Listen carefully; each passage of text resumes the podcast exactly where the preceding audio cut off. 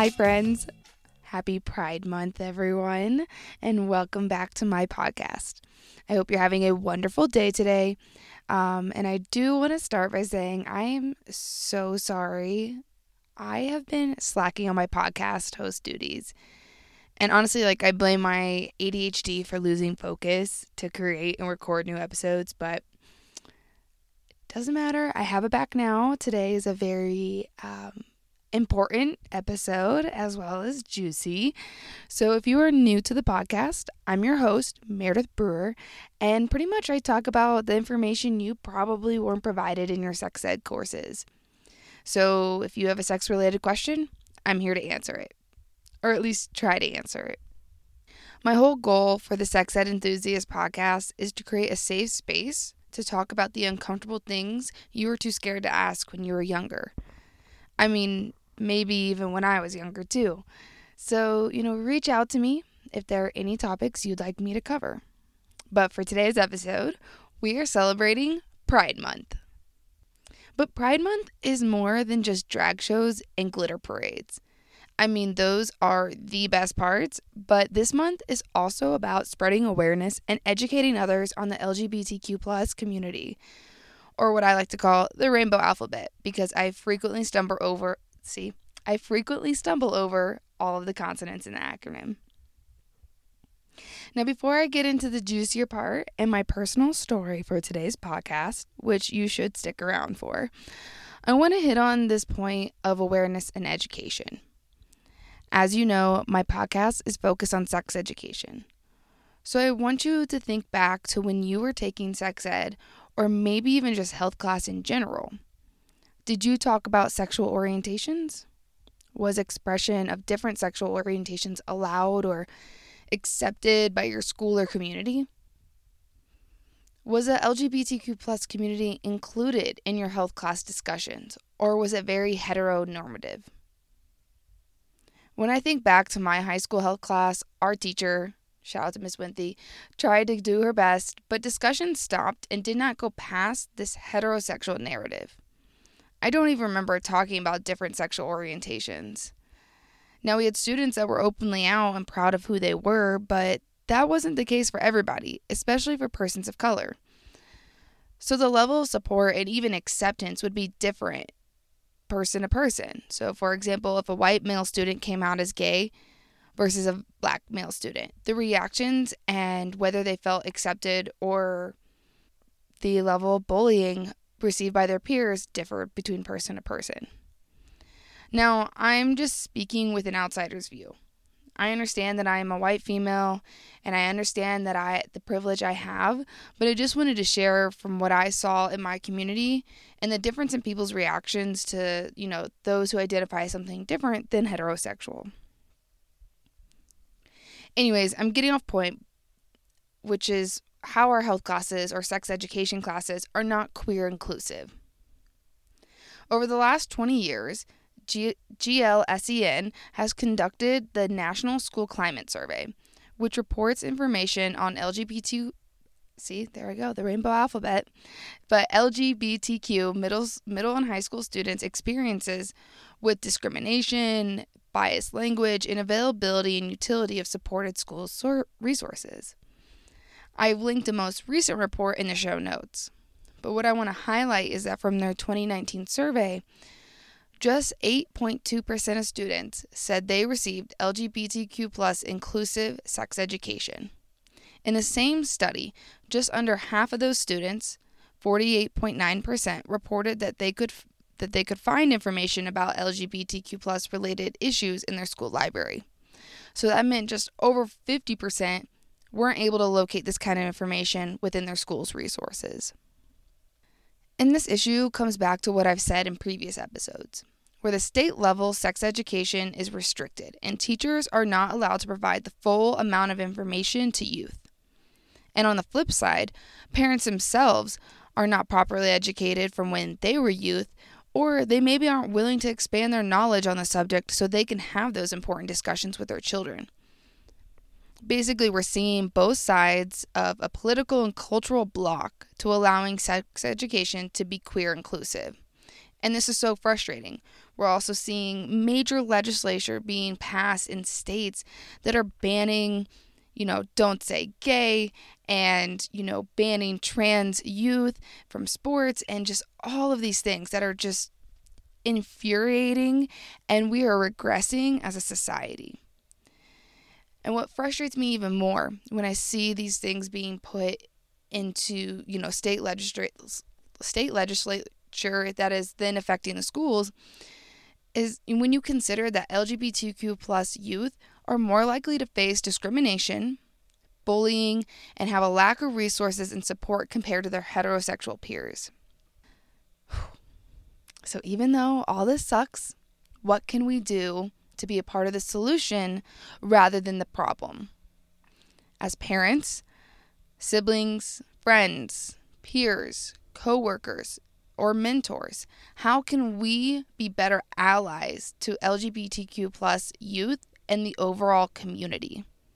And honestly, my best and only suggestion I will give today is using inclusive language. Inclusive language is communication that proactively uses words, phrases, and expressions that are welcoming. So you're trying to avoid assumptions that may exclude people. An example of inclusive language is introducing yourself with your pronouns. So, regardless of, you know, what you identify as or how other people identify as, when you in, when you identify yourself and give your pronouns, whether you fully understand it, it makes the environment more inclusive to people who identify as other things. So uh, I would say, Hi, I'm Meredith, and my pronouns are she, her. So, like I said, when I do this, I'm letting whoever I'm talking to know that I value pronouns and I will respect theirs, even if they're different from mine. And just overall, inclusive language, whether we're talking about gender, uh, sexual orientation, uh, persons who are, you know, le- different levels of able bodied people, like putting the person first and recognizing and just being proactive and just trying to work better to have inclusive language is going to do so much better for us. So, the more you practice and the more you check yourself when you're being biased, the more inclusive and accepting we will be as a society. And being cisgender and being heterosexual should no longer be assumed. That shouldn't be the norm, which is what it means when I say heteronormative. That means that we are, you know, we're thinking that being heterosexual and cisgender are the normal or they're the standard, which is not the truth. And any terms that I might throw out there that you're unsure of, you know, definitely look them up. Uh, some of them I am going to include in the show notes so that way you have a little bit better understanding when I'm throwing out these big words or these words that you might not have heard before. You know, just check out the show notes, see if I put the information in there, and then go ahead and give it a Google search. You know, that way you can better understand.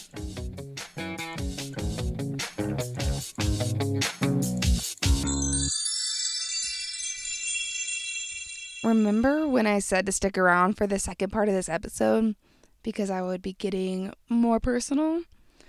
Well, if you're still listening, let's finally get into that. Also, I want my listeners to know that I've really been debating whether or not I want to share this next part. Um, but a hidden reason why I started the podcast was so I had an outlet to do this. Um, it's also a reason why I've taken such a break, over a month break, is I've really been debating how am I going to, you know, talk about this next thing um, and give myself the space that I needed to to write this episode.